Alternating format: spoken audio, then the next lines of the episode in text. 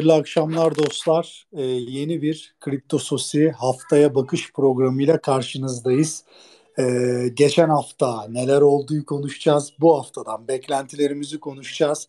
Ee, Murat abi, Kerem ve Burak bizlerle olacak. Burak henüz gelmemiş çünkü Burak şu anda e, şey yayınında e, Bitcoin ve merkeziyetsiz finans yayınında an itibariyle birazdan bizlere katılacak arkadaşlar. E, ama ben e, burada olan hocalarımla beraber başlayacağım. Sadece birkaç dakikanızı rica edeceğim hep yaptığımız gibi. Hem arkadaşlarımızın toplanmasını bekleyelim e, hem de e, hocalarımdan rica edeyim e, Space linkini kendi profillerinde de paylaşsınlar lütfen. Bizi destekleyen arkadaşlarımızdan da aynı şeyi rica ediyorum. Paylaşırsanız daha çok insana ulaşma şansımız olur. Birkaç dakika sonra sohbetimize başlayacağız.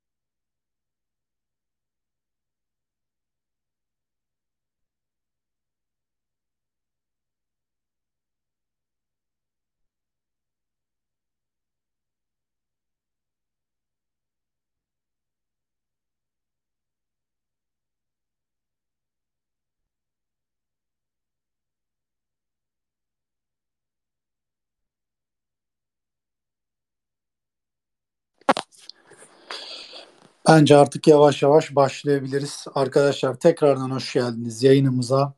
Ee, her pazartesi bir klasik haline getirmiştik. Kripto Sosi yayınlarını biliyorsunuz. Ee, ancak e, Burak'ın salı günleri daha müsait olması itibariyle hatta Kerem'in de öyle salı günlerini almaya karar verdik. Artık her salı e, Kripto Sosi Space yayınıyla karşınızda olacağız. Onun da duyurusunu yapalım e, gördüklerimizi, e, gelişmeleri sizlere aktarmaya çalışacağız. Ve e, space'lerimizi biraz daha böyle spesifik konularda gidip biraz daha böyle e, sıkmadan bitirmekte niyetindeyiz aslına bakarsanız. Biraz daha kısa tutmak niyetindeyiz. Bakalım başarabileceğiz mi? E, Murat abi dilersen önce seninle başlayayım. Öncelikle hayırlı akşamlar diliyorum. İyi akşamlar Eralp'im. Herkese hayırlı akşamlar. Teşekkür ederiz abi sağ olasın. Ee, Murat abi senin botlarınla alakalı herkes e, vereceğin güncel bilgileri merak ediyor. Botlar ne alemde? E, benzerlik tarafına ne durumdayız? Hacimler özellikle senin çok ilgilendiğin bir konu. Hacimler tarafında piyasa nasıl? Genel itibariyle bu şekilde bir piyasa değerlendirmeni rica edeceğiz abi. Buyur. Eyvallah kardeşim. Ee, botlar durumunda dün akşam itibariyle pasife geçtik. Ee, botlar pasif duruma düştü. Ee, hacimler tarafında bir sıkıntımız var. Hacimlerimiz çok çok iyi değil. Altcoin'lerde özellikle. BTC tarafında da ciddi bir hacim e, düşüşü mevcut. E, şu an yükseliş oluyor ama e, hacimler tarafında bir e, düşüş var. Altcoin'lerde de yükselenlerin e, çoğunluğu zaten BTC bazlı harekete geçmiş durumda. Dünden çok çok var, e, fazla bir farkı yok. E, sırayla çoğu coin e, artık devasa yükselişler yapıp tekrar aynı noktalara inme durumunda. Biz bu durumları ne zaman gördük? En son 5-6 gün önce e, 42.590 bandını gördüğünde yaşamıştık aynı durumları. Tam o tepe alanda da botlar gitmişti hatırlıyorsun. Onun akabinde de %7-8'lik e, bir düşüş geldi e, hemen peşine. Hocam o zaman da aynı şekilde e, hacimsiz yükselişler vardı. E, ben sabah bir tweet attım. E, Discord kanalında da arkadaşlara bilgilendirme geçmiştim bununla alakalı. E, yarına kadar, yarın FED kararları açıklanana kadar piyasada e, yukarı aşağı yönlü iğnelere e, şahit olabiliriz. E, nitekim de öyle oluyor. 39 binin üstüne çıkıp tekrar 38 bin bandına tekrar bir iniş geliyor. E, long ve short'tan uzak durulması şu etapta yarına kadar en azından e, çok çok pozitif olacaktır. E, piyasa şu an FED kararlarını bekliyor. Aslına bakarsan çok elzem bir şey çıkacağını ben düşünmüyorum. Piyasanın üstündeki esas yük e, şu an FED kararları. E, bu kararlar açıklandıktan sonra piyasanın harekete geçmemesi için bir sebep olacağını düşünmüyorum. E, ama tabii o esnada botlar gelecek mi? Hacimlerde tekrar bir hareketlenme olacak mı? E, bizim için önemli olan bu. Ha, to, pozitif taraftan tek bakabildiğim durum şu. Altcoin kademelerinin çok çok iyi olması. E, kademeleri çok sağlam tutuyorlar şu an. E, bu da şeyi gösteriyor zaten. Bugünkü BTC'nin düşüşlerinde altcoin'lerin çok sağlam durması e, kademelerin e, sayesinde oldu. E, o tarafta bir pozitif verimiz var. Hala da pozitif durumda kademeler. E, botlar tarafında, benzerlik tarafında. Benzerlik tarafında şöyle e, iki düşüş, bir e, yükseliş gözüküyor. O yüzden onu e, baz almıyorum. Ben arada ciddi farklar olmadığı sürece benzerlik paylaşmıyorum zaten. E, ama bilgi açısından vereyim e, şu an için. E, şu anki durum bu Eralp'im. Anlıyorum abi. Teşekkür ederim abi bilgilendirme için. E, ben ufak bir ekleme yapayım. E, kendi yayınlarımda da söylüyorum. Nitekim bundan önceki yayınlarda da farklı farklı vesilelerle hep ifade etmeye çalıştık. Şimdi FED toplantılarının olduğu günler e, spekülatörlerin böyle deyim yerindeyse avda olduğu günler oluyor. Dolayısıyla o günlerde e, o günler esnasında takip eden günde e, volatilitenin yüksek olacağını e, senin de ifade ettiğin gibi e, dikkate alınması gerekiyor ve bununla alakalı çok riskli pozisyonlara özellikle kısa vadeli işlemlere yani işte scalping dediğimiz işlemlere hele hele vadeli tarafında asla ve asla yanaşılmaması gerektiğini söylüyoruz. Çünkü şu anda tam olarak e, vadeli tarafında pozisyon açan vadeli şey e, perakende yatırımcının av sezonu oluyor böyle zamanlar. O yüzden mutlaka ve mutlaka spottaysanız elbette pozisyonlarınızı taşıyın. Genel trende etkileyecek hareketler olmaz. Ama bu volatilite çok insanın canını yakabiliyor. Hep yaktı. E, bence bugün yarın da yakmaya devam edecek. Çünkü insanlar genelde e, bu konularda e, ders almıyorlar bu yaşananlardan. Neyse en nihayetinde e, işte Şubat başından beri hep söylediğimiz, e, hep anlatmaya çalıştığımız en önemli belirsizlik yaratan faktörlerden birinin FED olduğunu bir diğerinde Şubat başı itibariyle başlayan savaş olduğunu hep ifade etmeye çalıştık. E, savaşta halen daha yani sıcak savaşa dönüşmesi belki işin belirsizlikten savaşa dönüşmesiyle e, sonuçlandı ama şu anda işte barış müzakereleri devam ediyor. Onunla alakalı halen daha böyle kafalarda soru işaretleri var. E, ama FED toplantısındaki en azından belirsizlik bugün yarın ortadan kalkacak gibi gözüküyor. Şöyle ki e, ben burada e, iki tane şeyden bahsetmek istiyorum. Bir tanesi benim şahsi beklentim. Ben 25 bas puandan fazla bir faiz artışı beklemiyorum. Birincisi bu. İkincisi 50 bas puana kadar yapılacak bir faiz artışının hali hazırda piyasalar tarafından satıldığını düşünüyorum zaten. Ee, Kasım'dan beridir de bunun etkisini bütün global piyasalarda zaten yaşadık. Hatırlayacağınız üzere hep konuştuk Nasdaq ile korelasyondan özellikle Nasdaq ile BTC korelasyonundan Kasım'dan beridir aynı tedirginlikle aynı FED tedirginliğiyle bu piyasada çok net gördüğümüz bir trendti.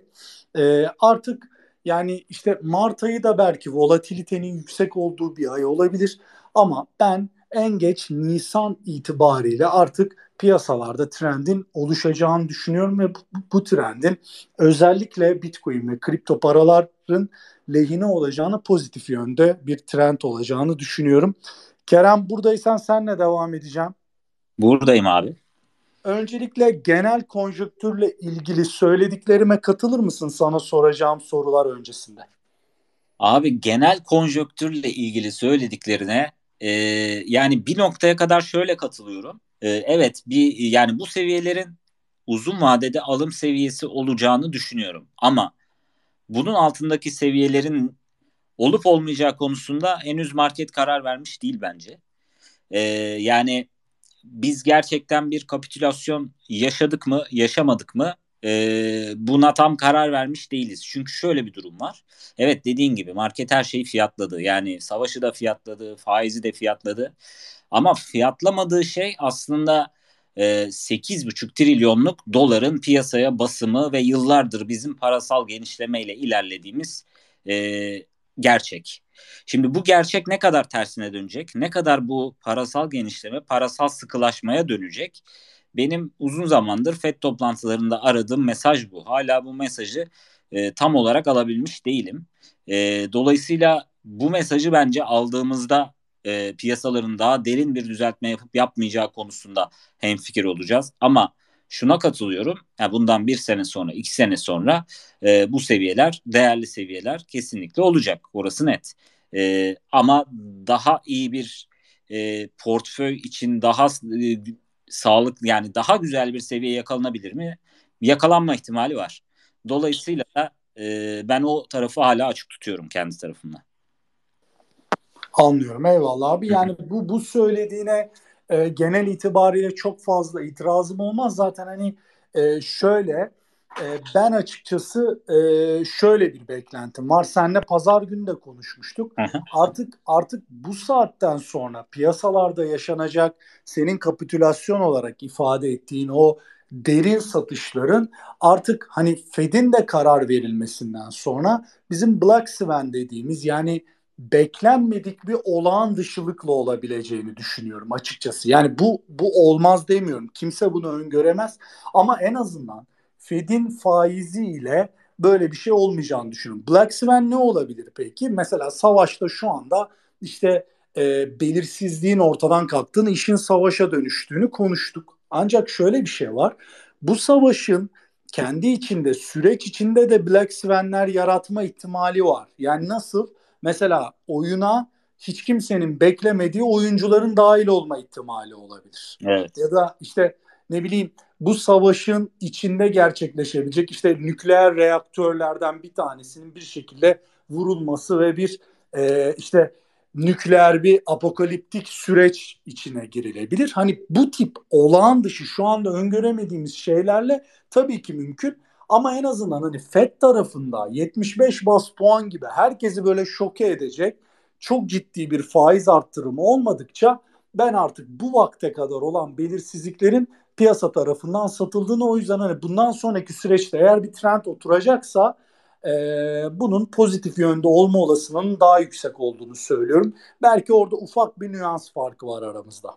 Evet yani faiz tarafında dediklerin doğru. Ee, hiçbir şekilde burada sıkıntı yok ama işte benim tedirginliğim Fed'in bu noktaya kadar bize gerçekten önemli olan yani gerçekten piyasaları ilgilendirecek konu hakkında henüz hala fikir vermemiş olması. Çünkü bu da benim aslında 2017-2018'den gelen tedirginliğim. Normalde 2017 mesela FED faiz artışlarının olduğu bir dönemde. 2017-2018 başına kadar.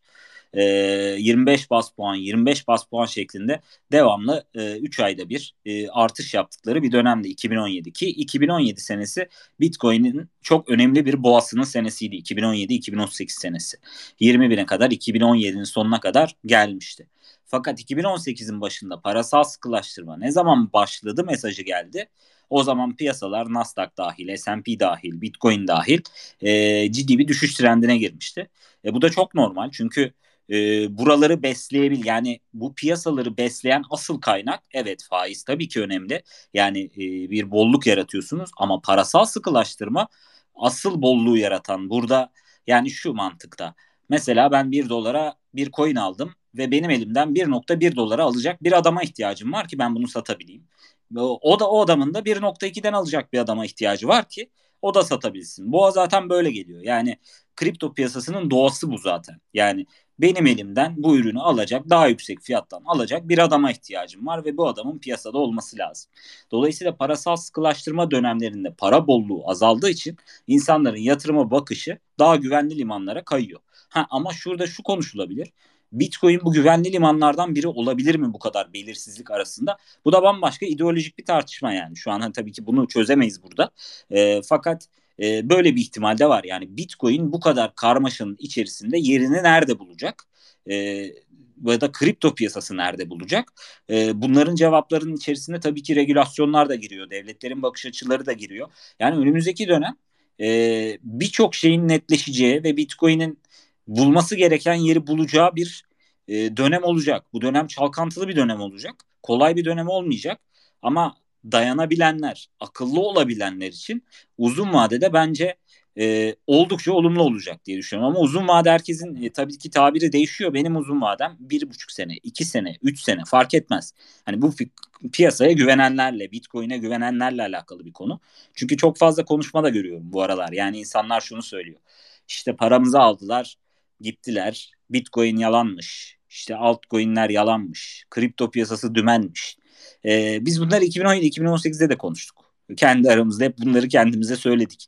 Ama en nihayetinde bu piyasa herkesi e, bu konumdan çıkarabilecek noktaya geliyor. Bunun çeşitli sebepleri var. Yani halving döngüsünden tutun, yani yarılanma döngülerinden, yani Bitcoin'in kendi enflasyonist yapısını düzenlediği e, yapıdan tutun, e, parasal genişlemeden tutun e, ve dünyanın dönüşümü, paranın yeniden bir isimlendirilmesi e, ve yeni yerini bulması e, aslında bunların hepsi önümüzdeki dönemde yaşanacak. Çünkü ciddi bir dönüşüme girdi dünya. Yani bugün yaşadığımız hiçbir şey tesadüf değil. E, bu ciddi bir birikimin, ciddi bir e, aslında nasıl söyleyeyim 1970'ten beri burada 1970'ten beri doğan arkadaşlarımız ya da öncesinde doğmuş arkadaşlarımız var mıdır bilmiyorum ama ondan sonra doğan hiçbir nesil parasal sıkılaşmanın ve az paranın piyasalarda ne demek olduğunu çok iyi bilmiyor. Ee, biz de bilmiyoruz. Yani bir gerçekten e, tasarruf etmenin e, ya da ona göre yaşamanın ne demek olduğunu, doğru yatırım yapmanın ne demek olduğunu bilmiyoruz. Yani 1970'ten sonra altın standardı çıktı. Burada da bir şey çıkacak. Yani burada da paraya yeni bir anlam yüklenecek. Dolayısıyla önümüzdeki seneler bu anlamda çok önemli. Bitcoin için de bence önemli olacak. Ben böyle bakıyorum evet. Abi yani bu ikinci parçada söylediğin her şeye canı gönülden katılıyorum bir kere. En başta onu söyleyeyim. Ee, şu son söylediğin e, 70'li yıllardan önce yaşayan insanların bildiği dünya, şimdiki dünya arasındaki farkla ilgili şöyle de bir şey söyleyebilirim. Aslına bakarsan hani ben mesela 1986 doğumluyum. Hı-hı. Sen de, senin de yaşların o civarlarda. Biz biz aynı jenerasyonun çocuklarıyız. Evet. Şimdi e, bizim ama şöyle bir şey var. 1980'li yıllarda doğduk ama işte bu ekonomi meseleleriyle ilgilenmemiz, politika ile ilgilenmemiz, işte evet. reel ekonomiyle, reel politikle ilgilenmemiz falan.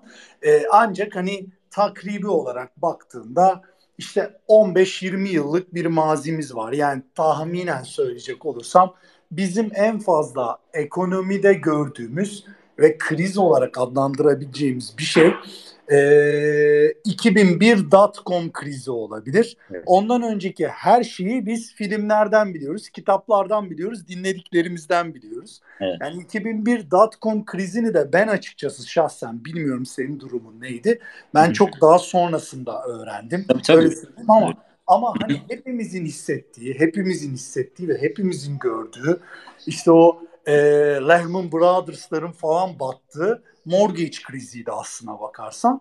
Ama şöyle bir şey oldu. Lafı uzatmadan şunu söyleyeyim. Yani o zamandan bu zamana hiç taktik değiştirilmedi ama ama taktik ve bu taktiğin uygulanmasındaki cüret her zaman daha da fütursuzlaştı.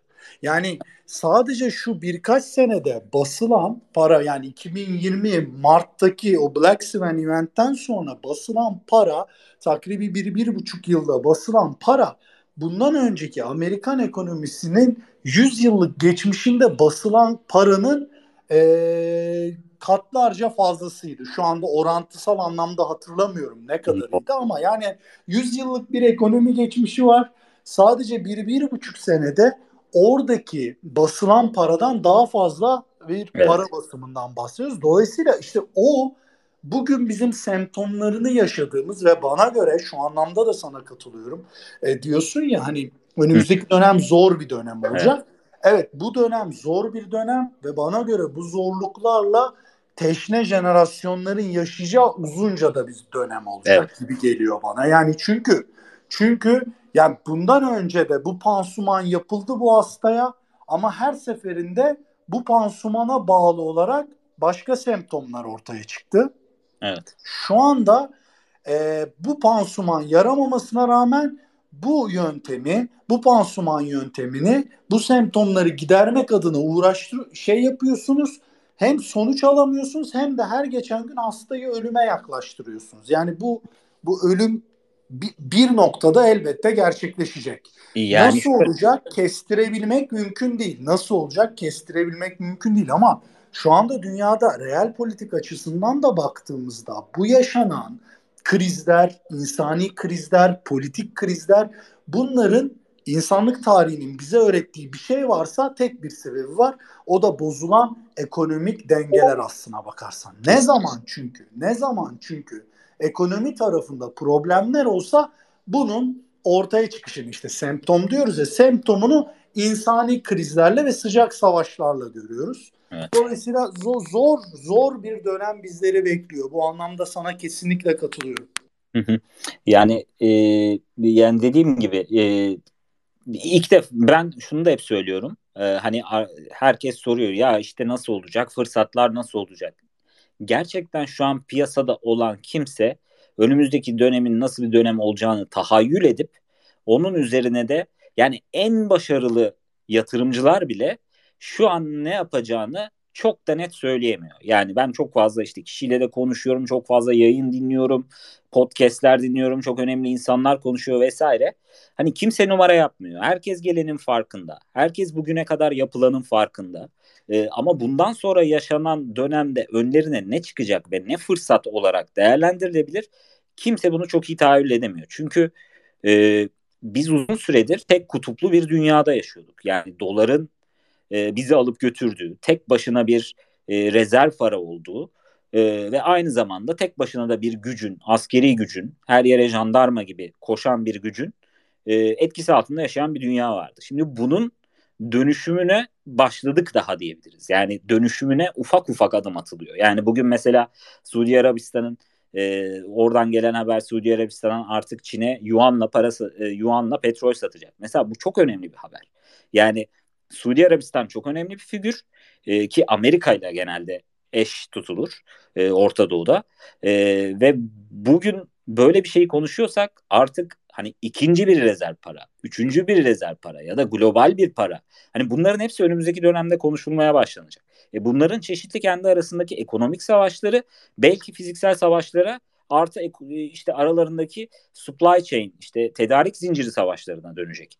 Şimdi buradan çıkarımlar yapıp şu anda strateji kurmak gerçekten oldukça zor. Ee, ama hani ne yapmaya çalışıyoruz? Olabildiğince e, riskli tarafta şu an biraz daha temkinli davranarak e, olabildiğince çeşitlendirerek hani hiçbir şeyden kaçma ama çeşitlendir. E, çeşitlendirmenin içinde altında var, gümüş de var, işte buğday da var, mısır da var, doğalgaz, e, bitcoin yani arzı sınırlı ürünler önümüzdeki dönemde çok belli ki çok önemli olacak. E, bunların hepsi bir savaş unsuru ya da birbirine karşı bir tehdit unsuru ülkeler arasında kullanılabilir. Herkes bir tarafı ele geçirmeye çalışıyor. Yani bu benim olsun, bunun arzı bende dursun, bunun asıl yöneticisi ben olayım e, ve dışarıya karşı bununla da bir tehdit savurabileyim konumunda. E, herkes bir şeye hazırlanıyor. Yani bu savaş da bugün başlamadı, dijitalle başladı. E, bizim görmediğimiz alanlarda, uzayda başladı. Mesela çok konuşulmuyor bunlarda ama uzun süredir, neredeyse bir 10 senedir e, uzaya atılan e, işte bu çeşitli e, ne diyorlar telekomünikasyon sistemleri ya da GPS'leri e, çalıştığı sistemler, uydular e, Çin, Rusya, Amerika tarafından yani şöyle bir savaş var. Mesela Amerika bir uydu atıyor yörüngeye.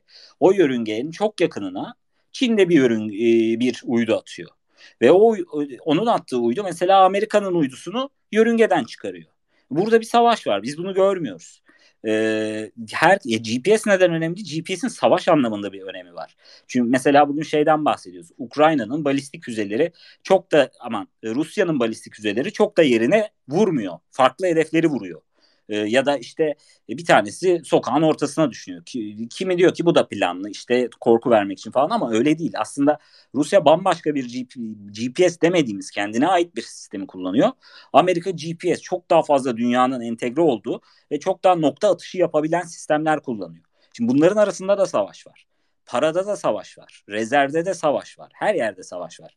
E, dolayısıyla bu tabii ki e, önümüzdeki dönemde e, karşımıza çıkacak. Çeşitli fırsatlar da olacak ama arzı sınırlı dediğim gibi. Yani Bitcoin'in e, sistematiği belli. Bugün biz neyden çekiyoruz? Sistematiği olmayan bir e, para politikasından seç, e, çekiyoruz. Her gelen kişinin kendine göre uyguladığı, kendi politik tabanına göre uyguladığı ekonomik e, değişikliklerin e, ceremesini çekiyoruz. Politikayı önceliklendiren, insanı önceliklendirmeyen şeylerin ceremesini çekiyoruz. E, bu anlamda da e, bazı şeyler dönüşecek evet e, ve bu burada da Bitcoin'in bir yeri olacak. Ama hani arkadaşlar kısa vadeli soruyorsa burası alım yeri midir? Şurası alım yeri midir? Ne kadar uzun vadeli düşündüğüne bağlı.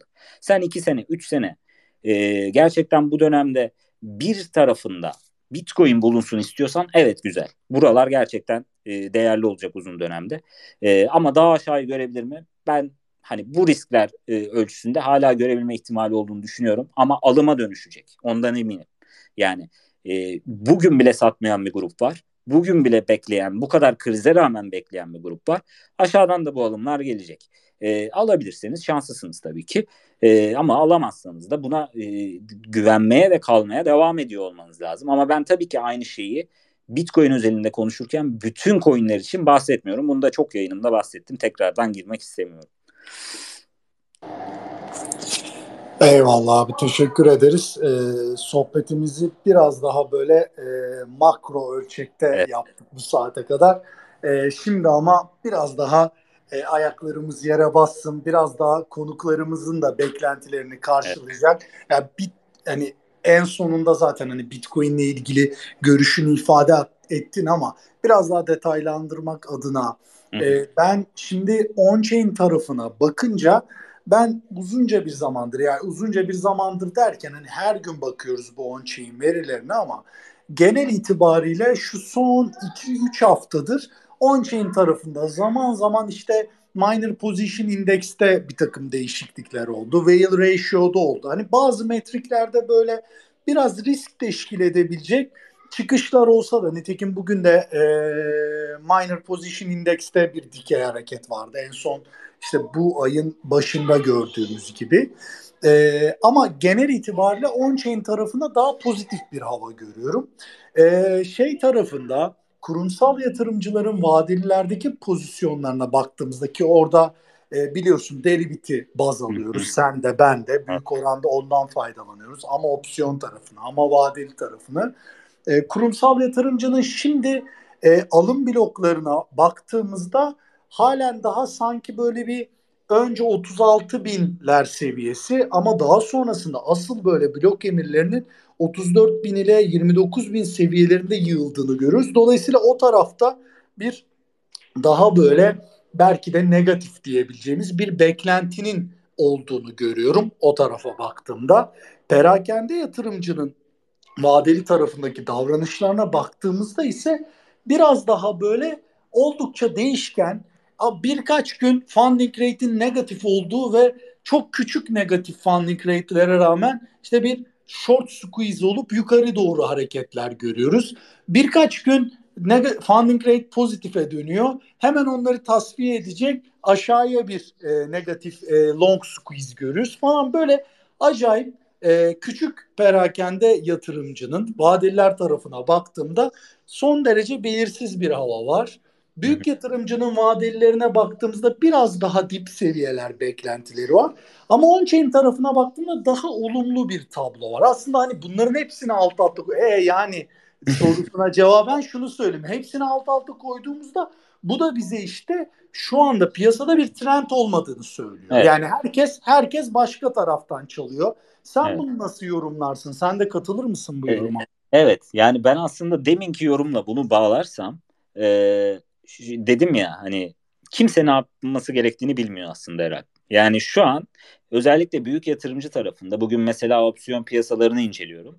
Çok ciddi put emirleri geliyor. Put emirleri ne demek? Aşağı düşerse pozisyonumu hedgeleyim üzerinden çok ciddi premium rate'ler verilerek e, alınmış emirler. Yani diyelim ki adam işte Ethereum'da 2100'e 2000'e put emri koyuyor. Hani oraya düşerse e, satım emri. Hani oradan da artık şey olmasın. Ya da oraya düşerse daha aşağısından alım emri gibi e, pozisyonlarını hedgelemeye çalışıyorlar. E, diğer tarafta short pozisyonlara bakıyoruz. 11 Mart itibariyle mesela ortalama hani e, bütün piyasalara baktığında 1500 civarında short pozisyon vardı ki normaldir. E, o civardaki genelde short pozisyonlar. Bir gün içerisinde 5000'e çıktı. Bu genel itibariyle Bit Bitfinex tarafından gelen büyük bir yatırımcının 1500 e, short 1500 Bitcoin'lik bir short pozisyonuydu. Bugün bakıyoruz e, 1600'e düşmüş tekrar rakam. Bütün pozisyonlar kapanmış. Yani bir gecede bütün short pozisyonlarını tekrardan kapatmış. E, aynı gece opsiyona bakıyoruz. Opsiyonda hedge emirleri açılmış. Gene büyük yatırımcılar tarafından. Yani e, gerçekten e, şu an sadece riskleri öncelikliyorlar. E, aşağı giderse şöyle bir emrim olsun. Yukarı giderse bullish tarafı da kaçırmayayım. Şöyle bir emrim olsun. E, aynı zamanda spot pozisyonum olsun. E, o da bulunsun gibi e, tam olarak arada hem Fed'i bekliyorlar hem belirsizlikleri bekliyorlar hem de gerçekten işte bugün mesela Nasdaq vesaire izliyoruz. O da e, bugün ufak bir yükseliş yaptı. Hani %1, %2 civarındaydı en son son bakmadım. Ama o da aslında düşüş trendindeki seviyelerini test ediyor. Yani e, dead cross dediğimiz herkesin bildiği evet çok ciddiye almayız. Dead cross gerçekleşmeden öğrenmek lazım. Gerçekleştikten sonra çok takip etmek doğru olmuyor. Genelde yanıl, yanıltıyor ama mesela Nasdaq S&P'de e, bütün dünyanın hani dead cross dediğimiz nedir? 50 günlük hareketli ortalamanın yukarıdan 200 günlük hareketli ortalamayı kesmesi, aşağı doğru hareketi ve dolayısıyla da fiyatın bunun altında kalmasıyla bir e, ayı görüntüsü. Yani genel piyasalarda da böyle bir durum var ve oradaki yatırımcılar da tam olarak e, aslında ne tarafa yöneleceğini bilmiyor. Bugün yükseliş yaşandı ama yaptığı yükseliş hani düşen 50 günlük hareketli ortalamanın testi mesela.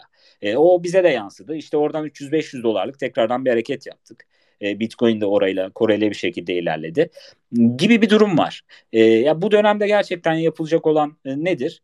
E, çok parçalı alımlarla portföyü gerçekten nakit mutlaka bulundurarak en azından yüzde elli civarında nakit bulundurarak ufak alımlar yaparak ki benim zaten biliyorsun hani KMFG'yi e, hani benim kendi endeksimi o yüzden oluşturdum ve ona göre ilerlemeye çalışıyorum. O da mesela korku seviyelerinde 25 seviyelerinde ama hala parçalı al seviyelerinde. E, o da çok düşükten son 3-4 günde yukarı doğru hareket etti. %17'leri görmüştük. %25'e %24'lere kadar geldi. E, hani orada da hani belirsizliği görebiliyoruz zaten. Zaten o bütün piyasaya genel bakan bir indikatör. E, dolayısıyla orada da belirsizliği görebiliyoruz. E, yarın dediğin gibi yani yarın bir haberleri alalım. Parasal sıkılaşma için ne diyorlar? Önümüzdeki enflasyon GDP verileri ne diyecek? E, bunların hepsini e, bir sindirelim. Yani şeye bakmasınlar yarın. Faiz ne oldu?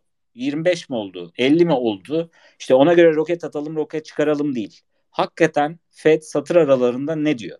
Her konudan nasıl bahsediyor? Ee, ve önümüzdeki dönemi nasıl görüyor? Bu asıl piyasaya etki edecek unsur olacak. Açıklamalar o yüzden değerli olacak. Hani onu bekleyip hemen hareket etmesinler. Zaten hani açıklama yapıldı. Şöyle bir şey de oluyor. Fed hemen bir toplantı yapıyor. Arkasından mesela fiyat hemen bin dolar hareket ediyor. Yukarı aşağı. O sırada mahvoluyor yatırımcı. Yani çünkü çok ciddi bir volatility oluyor o aşamada. En azından Kesinlikle. bir gün beklesinler, bir 12 saat beklesinler, bir piyasaya baksınlar. Yani kaçıracakları seviyeler nedir ki? Tekniği takip etsinler. Sen de zaten anlatmışsındır. Yani üstümüzde 50 günlük hareketli ortalama var. 0.618 Fibo var. 200 günlük hareketli ortalama var. Bunların hepsi 45, 46, 48 seviyelerinde e, değişiyor. Piyasaya gireceklerse bir beklesinler. Buralar kırılıyor mu gerçekten? Fake bir yükseliş mi? Hemen o FED şunu söyledi hemen atlıyoruz da değil. Yani ben en azından orada bir analiz yapıyorum. Piyasa ne diyor? Acaba insanlar nasıl görüyor? Nasıl makaleler çıkıyor? En azından bir 10 saat 12 saat bekleyip piyasayı bir analiz etmek gerekiyor. E, bunları bekliyor. Tamamen on-chain tarafındaki görüntü de böyle. E, bugün zaten URPD metrikleri de çok paylaşılan metriklerde. 38-39K'da çok ciddi bir on-chain tarafında alıcı var. Yani alıcılar birikmiş. Bütün maliyet ortalamaları 38-39K seviyesinde birikmiş durumda. Tabii on-chain'de bunu iki farklı şekilde okuma yapılabilir. Kimisi şöyle okuyor. Burası çok sağlam bir taban fiyat oldu. Çünkü işte 5K, 4K seviyelerinde de bu kadar yüksek bir e, taban fiyat vardı. İşte oraya bir daha uğramadık, buraya da bir daha uğramaz. Böyle bir yorum yapan grup var. Ben aynı zamanda daha geçmişe bakarak da incelemek gerektiğini düşünüyorum. Mesela aynı örnek 2018 senesinin Kasım ile 2018 senesinin aralığı arasında da var. Çok ciddi bir akümülasyon süreci yaşamış. Zaten düşüş trendi. Düşüş trendinden sonra çok ciddi bir stabil gidiş var. O stabil gidiş esnasında çok ciddi maliyetlenme 6K seviyesinde gerçekleşiyor. Gene bunun hatta 3 katı civarında bir hacimle e, aynı seviyeye odaklanmış yatırımcı var on-chain'e göre. Ama ondan bir ay sonra %50'lik bir kırılım yaşanıyor ve 3K seviyesini görüyoruz. Yani tek taraflı da bakmasınlar. Hani on-chain tarafında da böyle bir metrik var. Böyle e, hani bir durumlar var. Evet e, yatırımcılar sağlam alımlar yaptılar. 38-39K'dan maliyetlendiler. Ama bunun tersi de pis olur düzü de pis olur. Yani e, 38-39K'dan yukarı giderse o da ters yani hızlı bir gidiş olabilir ama altındaki düşüş de e, sert olabilir. Çünkü aynı yere maliyetlendiyseniz aynı yeri sattığınız noktada artık arkada kimse yoktur.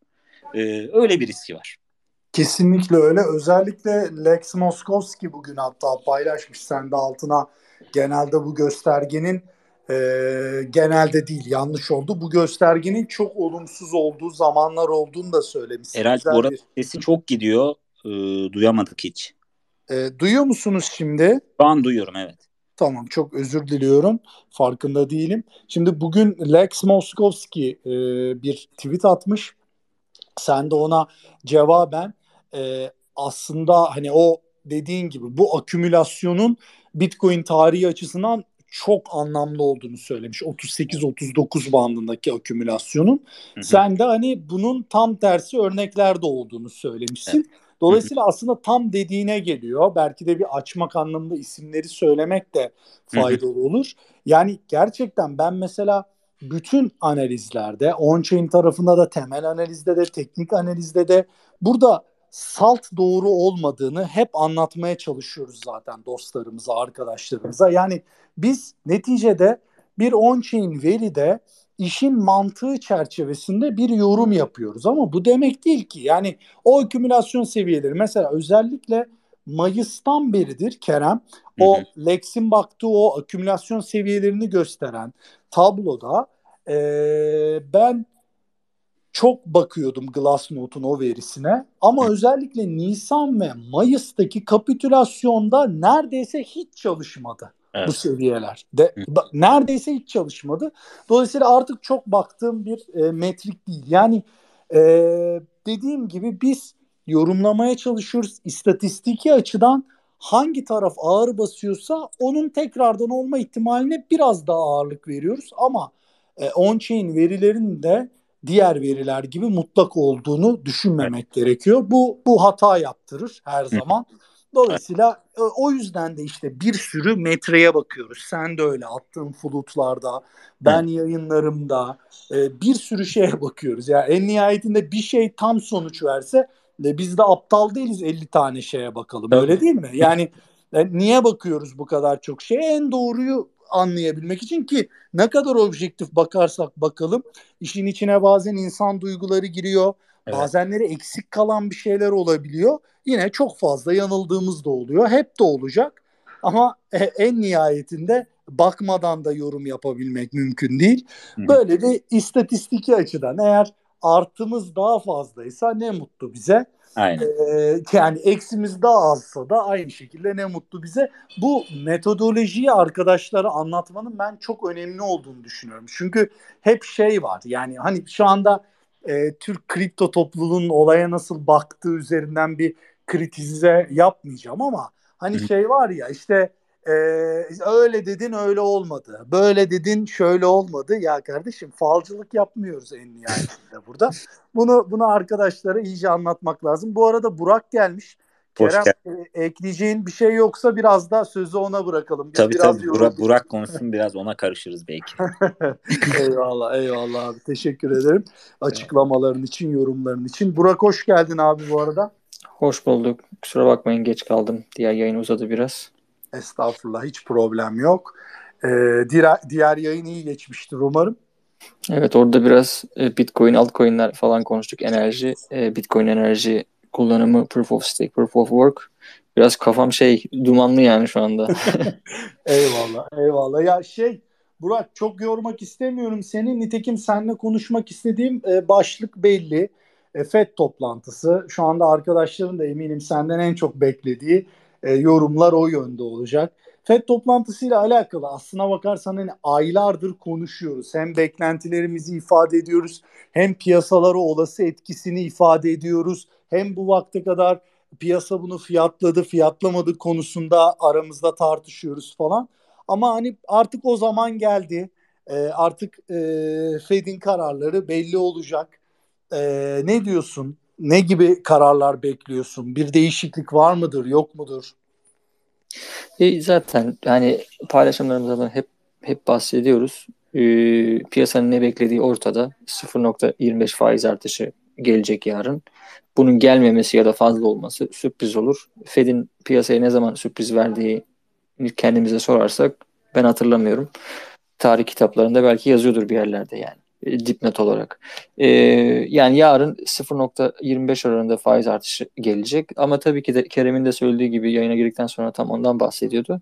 Ee, mesajlara bakmak gerekiyor. O mesajların bir kısmı yarın, bir kısmı da 3 hafta sonra bir, e, tutanaklar yayınlanınca ortaya çıkacak. Mesajlarda şuna bakacağız. Bilanço daraltılması Temmuz'da düşünülüyordu bu sene. Rusya işgali ve enerji krizi sebebiyle bu önümüzdeki seneye e, aktarılır mı? Yani ertelenir mi? Ertelenirse olumlu olur piyasa için. E, ben açıkçası e, Temmuz'da başlayamayacaklarını tahmin ediyorum. Herhangi bir şey bilmiyorum ama işte böyle bir ortamda da bilançoyu da daraltmaya başlarsanız ekonomiyi e, seçimlerden işte 3-5 ay önce resesyona sokmuş olursunuz. Bunun politik maliyetini kimse kaldıramaz diyeyim altında ezilirler. İkincisi de şey en önemlisi e, Şant, Şant Bey ile yaptığımız yayında da o da o, o bahsetmişti. Ondan daha doğrusu hani ona da bakmak gerektiğini öğrendim diyeyim tavan neresi? Yani bu faiz artılıyor işte bu sene 3, 5, 6 işte önümüzdeki sene şöyle böyle ama hani enflasyonu kontrol altına almak için Fed'in uzun vadeli tavan en yüksek faiz oranı ne? Şu anda 2,5 gözüküyor. Yarınki toplantıdan sonraki ne kadar sürede bu 2023-2024 sonrası yani uzun vadeli. Uzun vadeli olarak enflasyonu kontrol altına alabilecekleri tavan e, faizin %2,5 olduğunu düşünüyor şu anda FED başkanları. E, bu değişecek mi? Şimdi evet. bu çok önemli. Ya Burak. Yani iki buçuk ne diyorum. İki buçuk faiz pardon yani iki buçuk, bir daha söyle. İki buçuk yetmez diyorum. İki buçuk nereye diyorum. Şimdi ama şöyle bir şey de var. Yani eğer bu enflasyon artışını siz zaten enerji fiyatlarına e, tedarik zincirindeki sorunlara büyük bir kısmını havale ediyorsanız eğer buna inanıyorsanız ki buna inanmak saçma bir şey değil. 2024'e kadar zaten enerji krizinin çözüleceğini işte hadi, hadi savaşın olmayacağını tahmin ediyoruz. 2024'e kadar hani petrol fiyatlarının artmayacağını düşünüyoruz. E, tedarik zinciri de şey olacağı için hani çözüleceği için doğal olarak hani uzun vadeden mi 200 seneden e, şey değil hani yüzde iki buçuk yani enflasyon şu anda yüzde yedi nokta dokuz ama hani e, bu sorunlar kendiliğinden uzun vadede çözülürse onun zaten aşağıya ineceğini herkes bekliyor. Yani bu sene içerisinde de zaten e, buçuktan sonra aşağıya inmesi bekleniyordu ama bu Rusya krizi biraz biraz işi bozdu. Yani beklentileri bozdu diyelim. Yoksa zaten enflasyonun yüzde buçuk civarında zirve yapıp hani yıl sonuna doğru yüzde beş altıya doğru inmesi herkesin beklediği bir şeydi yani bu. E, onu öyle baktığımızda uzun vadede de iki buçuk e, şey yapmak bence şey değil. Değildi daha doğrusu. Hani bu iki buçuğu Aralık'ta söylediler. Onu da unutmayalım. Üç ayda bir açıklanıyor bu şey DAT şeyi e, chartı. Ben bugün paylaştım bu arada. Hani bir, bir, bir saat önce falan paylaştım. E, şimdi bunun şey tekrar bunu güncelleyecekler. Oradaki noktalar iki buçuğun üzerine mi çıkacak acaba? Onu göreceğiz. Çıkması muhtemel. Yani piyasa şu anda bunu fiyatlamadı. Onu biliyoruz. Yani piyasa ne fiyatları neyi fiyatlamadı ona bakmak lazım. Onu onu söylüyorum. Piyasanın fiyatlamadığı soru işareti olan bilanço daraltılması ve tavan yüzde iki buçuk faiz.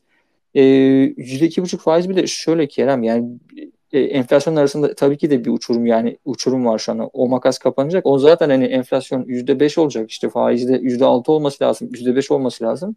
Öyle bir dünyada yaşamıyoruz artık maalesef. E, Amerika'da da dahi öyle bir yerde yaşamıyoruz. O yüzden e, yüzde iki buçuğun üçün üzerine zaten hani çıkması ihtimali ben hiç görmüyorum herhangi bir ekonomik sistemde. E, burada büyük dönüşümler, büyük maliyetler gerekir faizin oraya çıkması için. O da zaten hani e, cevap yani şey iç savaştır işte dünya savaşıdır vesaire falan onlardan sonra olabilecek bir şey artık. Yani bu artık şey değil. E, e, iki buçukların üçlerin üstü zaten artık e, barışçıl bir e, küresel ekonomide görebileceğimiz faizler değil Amerika'da. Böyle kibarca söyleyeyim. E, şey Makaslar alacak işte ama e, enerji fiyatlarının enflasyona etkisini daha görmedik. Hani Mart'ta zaten %7.9'da zirve yapacak, %7.5, 7, 6, 7 her neyse zirve yapacağını düşünüyorken e şimdi e, enerji fiyatlarındaki artışın etkisini Mart ayındaki verilerle göreceğiz. Yani önümüzdeki ay enflasyon verisi açıklandığında %8'in üzerine çık, çık, çıkması zaten artık kesinleşti gibi neredeyse. Ee, öyle bakınca iş, iş daha da zorlaşıyor. Yani sadece mesajlara bakın. E, e, bunun Bitcoin'e nasıl etkisi olur? E, Bitcoin'in yani genel olarak FED'den bağımsız olarak Bitcoin ile alakalı olumsuz haber yani makro makro düzeyde Fed, Fed'in yani kararı Bitcoin'i direkt etkileyen Bitcoin'le alakalı bir karar değil. Ondan bahsediyorum. Hani ben zaten hep bahsediyorum. Son bir yıldır Çin'in yasaklaması haricinde Bitcoin'le alakalı, direkt Bitcoin'le alakalı böyleler olumsuz bir karar hatırlamıyorum ben. E, makro düzeyde yani ülkeler düzeyinde. Hep olumlu şeyler duyduk biz yani. Amerika'daki regülasyonlar olsun, Hindistan, Rusya, Ukrayna savaştan bahsetmiyorum. Yasal şeyden. E, dün Avrupa Birliği parlamentosunda e, ucu açık bir yasa geçecekti. O da geçmedi. Ona da izin verilmedi. Yani izin verilmedi derken e, reddedildi. O da olumlu. Avrupa'daki Amerika'daki kararname olumlu karşılandı bütün piyasa tarafından. Bunları üst üste koyduğumuzda e, Bitcoin rezervleri borsalardaki azalmaya devam ediyor. Yarın öbür gün talep geri geldiğinde arş şokuyla fiyatın daha ani bir şekilde yükselmesi için senaryo da hazır. Ama e, yani başka bir şey olur. E, bilinmezler yani. Şimdi biz şimdi Rusya'nın işgal edeceğini kimse düşünmüyordu. Oldu. Ee, o yüzden ha bir de şeyi söyleyeceğim. Siz onu söylüyordunuz en son. Yani şu şu tür mesela önemli kararların açıklandığı günlerde ki Bitcoin'in hareketliliğini bir, bir çalışma yapmak lazım Kerem. Yani bir yazı yazmak lazım bununla ilgili. Çünkü yani böyle bir karara mesela işte kararnameyle ilgili bilgi sızdı, Bitcoin fırladı işte Ondan sonra bir şey oldu azaldı işte o işte faiz artışı oldu hemen düştü Bitcoin. Hemen işte yani ben bunların bu fiyatların düşse de artsa da aynı gün içerisinde geri gelmediği bir senaryo hatırlamıyorum. Herkes hani tren kaçıyor hemen atlayalım kararname geçmiş yerlerin şeyi sızmış işte Bitcoin aldı uçuyor gidiyor. E tamam bu zaten hep geri geliyor ama yani senin söylediğin şey çok önemli 12 saat 2 gün 3 gün bu hep geri geliyor yani. Yani bir fiyat fiyat bir haber fiyatlanıyor hemen negatif ya da pozitif ama hep geri geliyor fiyat. Yani ben o kadar çok yakından da fiyatı takip etmiyorum ama böyle değil mi bu?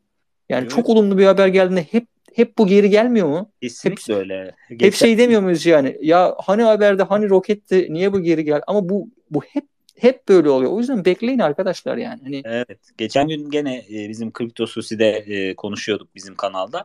İşte bir haberden bahsediyorlardı. İşte o haber sonrasında da e, yükseliş geldi falan. Yani ben de şey demiştim yani haberle gelen gene bir başka haberle geri döner ki öyle oldu.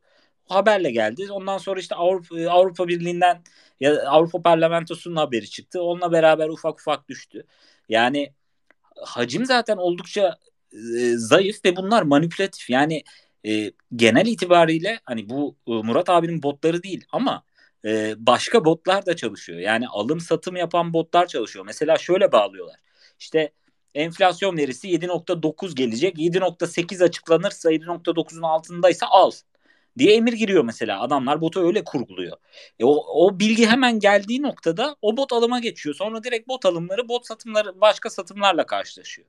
E, gibi bir durum var. Yani e, o yüzden böyle haber oldu tamam şu an piyasa kaçıyor ben koşmam lazım hemen alım yapayım. Yani bu yapılabilecek en ya portföyüne yapılabilecek en büyük ihanet. Ama tabii ki bunu verilerle ortaya koymak lazım ki insanlar daha net anlasın. Ee, hani e, haber anında ne oluyor ne bitiyor tabii bunun için de bir çalışma lazım. Ya, ya ben şöyle ha, söyle ufak bir, ufak bir yorum yapayım burada. Yani şimdi bu biraz da işte biz Kerem'le bir süredir konuşuyoruz. Yani biz genelde Kerem de ben de sen de biz biraz daha e, hatta sen daha çok yatırımcı tarafındasın. Biz trade de yapıyoruz ama Kerem de ben de biz de trend trade ediyoruz. Dolayısıyla hani bu tip günlerde volatilitenin çok yüksek olduğu günlerde biz hali hazırda pozisyondaysak pozisyonlarımızı değiştirmiyoruz. Pozisyonda değilsek pozisyon almıyoruz. Çünkü trend konusunda bize yön söyleyebilecek şeyler olmuyor bu volatiliteler. Bu, ki bu anlamda sana katılıyorum. Yani kesinlikle e, çıkan eğer bir çıkıştan bahsediliyorsa aynı yere geliyor. Bu da zaten volatilite demek. Yani hani çıkıyorsa zaten sadece çıkıyorsa buna tek başına volatilite demiyoruz. Zıt yönlerde hareketler oluyorsa volatilite diyoruz.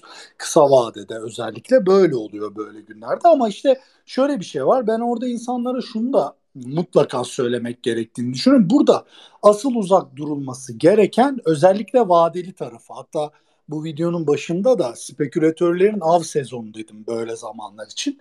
Gerçekten vadeli tarafında perakende yatırımcının pozisyonlarını likidite etmek için uğraşan çok net bir şey var. Çok net bir güruh var ki bunun içine bence borsalarda dahil onu da söyleyeyim. Ee, uzun lafın kısası ama eğer gerçekten hani çok hızlı scalp anlamında kendini yetiştirmiş arkadaşlar varsa onlar için de böyle zamanlar ama küçük kaldıraç oranlarıyla fırsatlar da yaratabiliyor. Yani ben öyle bir insan değilim. Sizin de olmadığınızı biliyorum. Ama böyle zamanlarda işte o volatiliteden dedin ya hani çıkıyor geri geliyor. İşte bunu bilen adam da mesela önce long giriyor yukarıdan sonra short giriyor mesela. İki yönlü de para kazanabiliyor. Hani bizi dinleyenler arasında o kadar tecrübeli bir scalper var mıdır bilmiyorum. Ama şöyle bir ee, dipnot geçmek gerekirse bu söylediklerimin hepsinin bütünü için eğer scalper değilseniz bu konuda da ehil değilseniz uzak durun diyebilirim. Sadece scalperlar için bir ama açık kapı bırakmakta fayda olur diye düşünüyorum. Evet e, doğru dedin Eralp e, ama yani şunu da söylemek lazım e, ne kadar bence hani kripto piyasasında scalper da olabilirler tabii ki ama açsınlar gerçekten hani haftalık grafik koysunlar. Hani günlük ya da bir dakikalık on dakikalık değil de gerçekten uzun yani böyle haftalık grafiklerle baktığında biz neredeyse 7-8 haftadır aynı range'de hiç hareket etmeden devam ediyoruz. Yani tabii ki scalper dediğimiz ne? İşte ne bileyim bir dakikalık grafikle bakıyor, 10 dakikalık e, grafikle bakıyor. E, ama bunu gerçekten mesela şu e, 4 Şubat yükselişi ve sonrasında direkt aşağı kırışı. İşte 28 Şubat'ta yükselişi ve direkt aşağı kırışı. Yani bunları gerçekten e, yakalayabiliyorsa yarın da denesin. Yani e, deneyebilir. Ama gerçekten bunları yakalamak bence kripto piyasasında, yani normal piyasada scalper olan bir insana göre çok daha zor olduğunu düşünüyorum. Doğru, aynı fikirdeyim abi. Kesinlikle ben sadece hani bu, bu dipnotu da söyleyelim. E, tam olarak bütün detayları konuşmuş olalım istedim. Hepsi o. Ben scalp'ın ne demek olduğunu bilmediğim için o yüzden dinleyici pozisyondayım şu anda. Eyvallah. Eyvallah. Ya biz de sadece biliyoruz. Yaptığımız bir şey değil. Ee, öyle söyleyeyim. Yani alıp kaçıyorlar Burak öyle bir şey. Yani alıyorsun bir dakikalık grafikte bakıyorsun yükselişi görüyorsun. Teknikte şuraya uyumlu ya da işte oradan bir dalga çiziyorsun. Elliot dalgası falan. Hani kim nasıl kullanıyorsa artık scalp yöntemlerini. E, al, alımını satımını çok dakikalık grafiklerle yapıyor. Çok hızlı bir şekilde. Mantığı da o. Hani bilmeyen arkadaşlar da olabilir. O yüzden söyleyeyim dedim. Teşekkürler. Burak senin e, ekleyeceğin bir şey var mıdır FED toplantısı veya ötesinde? E, benim ekleyeceğim bir şey e, bakıyorum notlarıma hemen. Çünkü bugün de çalışma yaptım biraz yayınlar için. Onlara da bakayım ki eğer e, şey yaptığım varsa, e, unuttuğum bir şey varsa söylemek istiyorum. E, ben notu yazdıktan sonra üzerine her şey bir sürü şey gelmiş. E, ya şeyi söylemek istiyorum ben. E, bu son dönemde e, on-chain verisinden bahsettim. Bir de bu e, kripto fonlarını ben hep e, paylaşıyorum. Kripto fonlarındaki net girişleri ve çıkışları 7 haftalık giriş net giriş bu geçen hafta son buldu. Negatif bir çıkış oldu. E şimdi bunu şey yapmamak gerekiyor. Biz her ne kadar hani olumlusuna böyle hani bu çok olumlu falan deyip de şey yapmıyorsak hani bu buna çok olumlu bir şekilde bakmıyorsak negatife de çok olumlu bakmamak gerekiyor. Bu burada trendi görmek gerekiyor. Yani 7 haftadır net girişin olması önemli ama o 7 haftadaki her haftanın kendi başına net giriş olması çok fazla bir şey ifade etmiyor. O hafta ilgili bir şey olmuş olabilir. Vergiyle ilgili bir şeyle ilgili şirketler satış yapıyor olabilir. Yani e, çok önemli değil bu açıkçası. Ama o trendi görme açısından önemli. O yüzden e, geçen hafta da birazcık şeye geçti yani kaotik geçti. Kararname bekleniyordu. Olumlu her ne kadar sonuç gelse de kararname ile ilgili olarak e, bunun hemen işte kripto fonları alımı ile ilgili bir olumlu olacağını düşünmüyorum. Ama kararnamenin bence şirketlerin Bitcoin alımı konusunda ki eğer tedirginlikleri varsa o tedirginlikleri birazcık daha azalttığını ben düşünüyorum. Çünkü oradan bir yasak çıkma ihtimali de vardı. Rusya'daki illegal bir şekilde kullanıyor kullanılıyor an, anlatısı olduğu için böyle bir hikaye çok çok fazla dolaşıyordu. Hani acaba bu Rusya sebebiyle bir yasak gelebilir mi ya da bir kısıtlama gelebilir mi diye bir korku vardı. E, o korku şu anda küçük şey oldu yani kalktı ortadan. O yüzden e, önümüzdeki dönemde de e, önümüzdeki haftalarda e, pozitif girişlerin olmasını bekliyorum ben. Ama orada orada bir trendi görmek gerekiyor. O trend yani o şey kırıldı. Yani olumlu bir şekilde 7 haftadır gelen şey kırıldı. E, onu takip edeceğiz. Öyle söyleyeyim.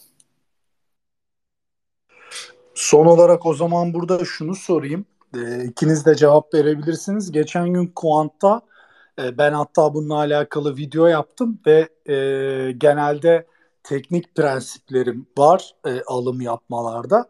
E, o veriye yönelik çünkü Kerem'in de değerlendirmelerini de dinlemiştim o veriyle alakalı. Yani legit bir e, şey bazenleri böyle aklıma İngilizcesi geliyor kusura bakmayın. Yani e, tutarlı, sağlıklı, e, doğru bir veri olduğunu da şey yapınca görünce e, birazcık alım yaptım. Şeydi Netflow'daki o çok uzun zamandır görmediğimiz bir e, negatif mum vardı aşağıda. Yani çok ciddi bir e, 38-39 bandından BTC alındığını gösteriyordu. Nasıl yorumluyorsunuz onu? Olumlu görüyor musunuz benim gördüğüm gibi? Ben, ha, ikiniz de yorumlayabilirsiniz dedin değil mi? Evet. evet. e, senle biz evet geçen pazar yayınımızda da yorumlamıştık. Orada hani kripto kuanttan daha doğrusu Wu blockchain'den gelen bir açıklama çok fazla e, wallet'a yani cüzdana dağıldıydı e, o paranın e, ya da o alınan bitcoin'in diyeyim. E, dolayısıyla doğru bir alım gibi düşünüyoruz şu an için. Yani Coinbase'de öyle bir çalışma yoktu. Dolayısıyla evet bir alım, bir outflow verisi gerçek bir veri olabilir. Aksi söylenmedi şu ana kadar. E, ama tabii ki e, bu alımlar hep oluyor. Yani e, tabii ki e, extraordinary bir yani de, gerçi doğal olanın dışında bir veri, fazla bir veri. E, fakat hani bu exchange borsalardan devamlı çıkış gibi. Mesela exchange borsalardan çıkış verisi de herhalde ne zamandır bilmiyorum 3-4 senedir devamlı bir azalma durumunda. Bu uzun vadeli doğru mu? Doğru. E, fakat direkt pira, fiyatla korele bir durum değil. Hani bunu bilmesi lazım arkadaşların. Uzun vadeli baktığımızda evet olumlu bu şey gibi. Burak'ın işte yatırım fonlarından gelen bir trendin devam ediyor olmasını söylemesi gibi uzun vadeli bir güvenin Kesinlikle olduğunu Kesinlikle. gösteriyor bize. Orada mesela yatırım fonları dediğimiz için daha böyle kurumsal yatırımcılar. Sen seninki de tabii ki kurumsal taraf da var ama retail tarafı da düşünebiliriz. Yani küçük yatırımcı tarafını da düşünebiliriz. Orta ölçekli yatırımcıyı da düşünebebiliriz. Borsadan alındığı için. E, dolayısıyla bu da bir güveni gösteriyor. Yani fiyat düştükçe almaya devam eden, Bitcoin'e güvenmeye devam eden e, bir yatırımcı kitlesi var. E, dolayısıyla da e, uzun vadeli baktığımızda hep konuştuğumuz noktaya geliyor. Evet olumlu. Eyvallah abi kesinlikle. Ee, yani ben orta vadede de olumlu olarak değerlendirilebileceğini düşünüyorum. Bu arada yani e, bu uzun vade, orta vade... Sesin Kerem... gidiyor herhalde. Abi neden sesim gelmiyor? Şu anda duyuyor musunuz? Ee, Burak sende de aynısı oluyor mu? Oluyor oluyor. Ben de duymuyorum. Çok kesiliyor sesin. Şimdi, şimdi nasıl abi? Şimdi nasıl?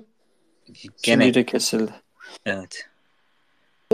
Mikrofondan falan olabilir mi? Şimdi nasıl? Duyuyor şu musun? An, şu an duyuyoruz. Tamam. Ya bilmiyorum abi. Yayınla mı alakalı, mikrofonla mı alakalı bilmiyorum. Gene gitti. Ee... Bence internetle alakalı gibi geliyor bana. Eğer uzaksan, yakınlaşabiliyorsan yakınlaş derim.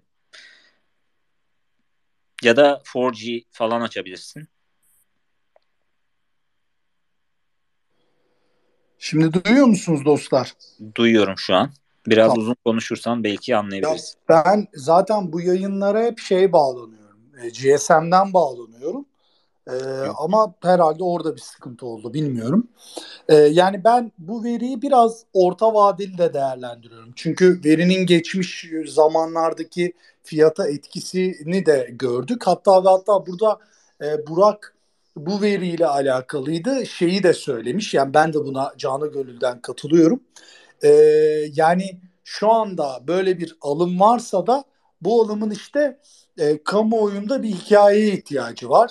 İşte ne gibi? Mesela işte hani şu anda aynı etkiyi yapar demiyorum. E, öyle bir şey demiyorum ama hani olma olasılığı var. İşte mesela e, 2020 yılında MicroStrategy'nin SEC belgesiyle alım yaptığını açıklaması gibi.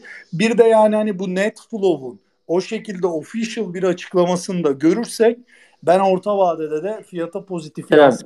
Sesin çok çok kesiliyor. Ben senin ne söylemek istediğini anladım. Ben onu benden benim paylaştığım bir şeyi bahsettiğin için ben onu hemen iki cümle söyleyeyim. Ee, geçen hafta Coinbase'den bir çıkış olmuştu. Hani bu çıkış hani tek başına o e, bir şey ifade etmiyor. Bu büyük bir ihtimalle kurumsal bir alım ama biz bundan böyle önümüzdeki aylarda kararnamede geçtiği için, olumlu bir hava oluştuğu için şirketler kanadında daha fazla çıkış görürsek bu bizim yani bir, bir yeni bir hikayenin oluşmasına etkisi alacak. Yani hikayede şu olacak işte artık şirketler geri döndü, kurumlar geri döndü. Yani kurumsal alımlar durdu son dönemde hepimizin bildiği gibi.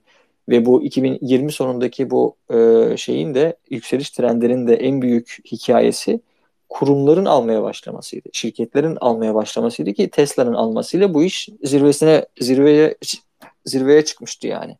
Şimdi bundan sonra biz tekrar bunu göreceğiz mi ona bakacağız. En önemli bakacağımız şey bu olacak. Bunu da işte iki yönden bir tanesi SEC raporlarında bunu beyan etmek zorundalar zaten. Ama işte bu bir ya da üç ay içerisinde oluyor. Onları takip edeceğiz ki etmemize gerek yok. Öyle bir şey olunca zaten herkes herkesin haberi olacak bundan. Bir yandan da eğer bu zaten eşleşiyorsa on-chain verilerle o zaman biz SEC raporlarından önce de bunu bu Coinbase çıkışlarında görme ve, ve bu konuyla ilgili spekülatif yorumlar yapma imkanımız olacak.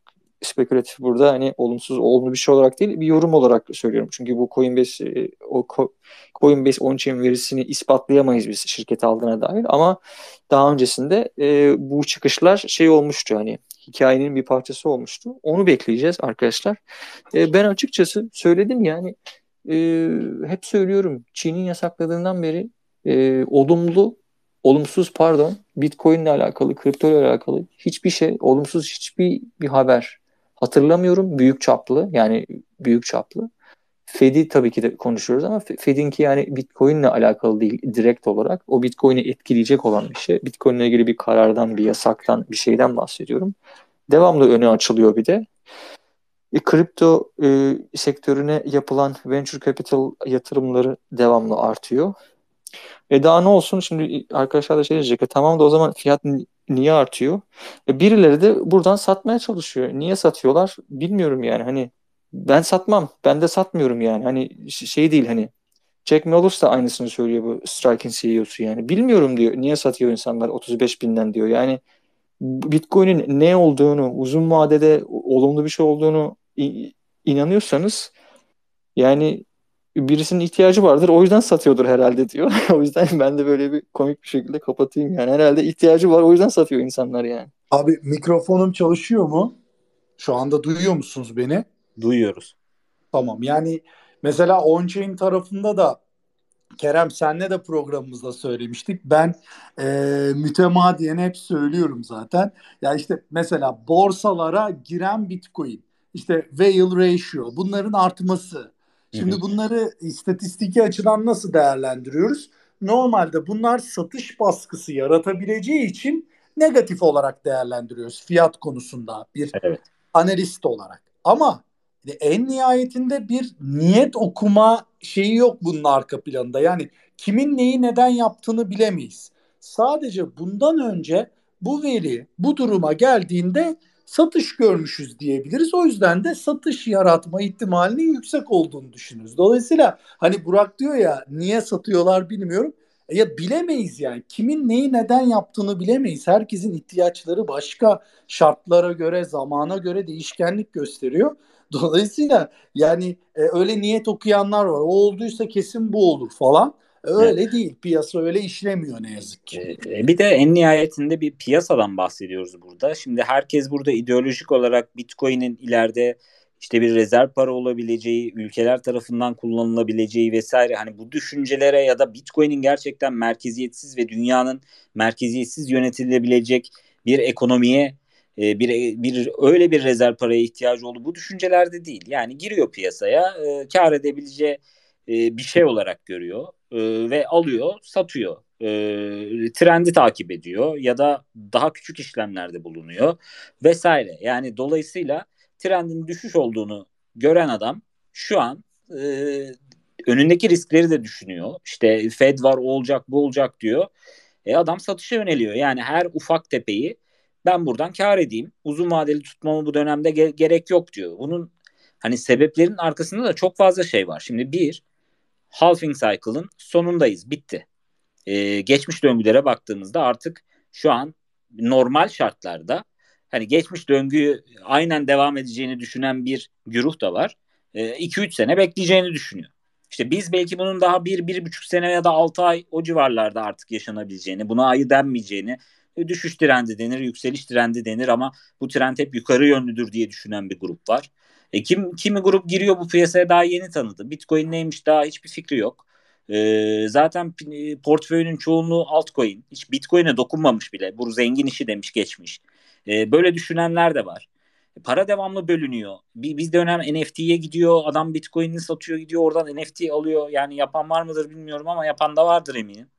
E, artık piyasa da çok genişledi. E, gibi gibi birçok sebebi var yani bunların. Dolayısıyla e, hani buradan da satabilir. Orada bugün şimdi şu an kaç? İşte 39.600. Belki adam 40 41 42 olsun. Ben 38'den aldım diyecek. Satayım. Yarın yarını daha iyi geçireyim diyecek. Yarın bir bekleyeyim diyecek. E, cebime de kar kaldı diyecek. Vesaire. E bu adam herkes gibi 0.01 Bitcoin işlemi de yapmıyor. Belki adam 10 tane Bitcoin'i alıyor, satıyor, alıyor, satıyor. Belki 100 tanesini alıyor, satıyor. E çok ciddi kar yani baktığında. Az buz kar değil. Kesinlikle. Abi bir de şöyle bir şey var. Yani mesela şimdi halving döngüsü dedin. Halving döngüsü başlamadan önceki o e, Mart çöküşünde e, 4000 dolarlardan insanlar gurur duyulacak bir iş yaptı ve alım yaptı. Bu bildiğimiz bir şey. Yani bu gerçekten gurur duyulacak bir aktivite. Evet. Hele hele taşıyabildiysen all time high'lara kadar muhteşem. Ama o 4000'den o alan insanlara birileri bu malı sattı. Öyle değil mi? Yani evet. Birilerinden aldı bu malı neticede. Evet. Yani o yüzden hani piyasanın böyle işlediğini unutmamak lazım. Ya onlar niye satıyor? Yani birileri satacak ki o işte başarı hikayelerini e, yaşatabilecek insanlar alsın. Böyle diyelim o zaman Burak, Kerem ekleyeceğiniz bir şey var mıdır abi bugünkü Space'imize? Yok benim için tamam. Ee, yarın FED toplantısından sonra e, muhtemelen çarşamba günü Discord kanalımızda arkadaşlarla, üyelerle e, soru cevap yapacağız. Yapmayı düşünüyorum daha doğrusu. Eğer üye olan varsa aramızda orada onun bilgisini vermiş olalım şimdiden. Herkese iyi akşamlar, hayırlı haftalar. İyi akşamlar. Herkese hayırlı akşamlar dostlar. Kendinize dikkat edin. Görüşmek üzere.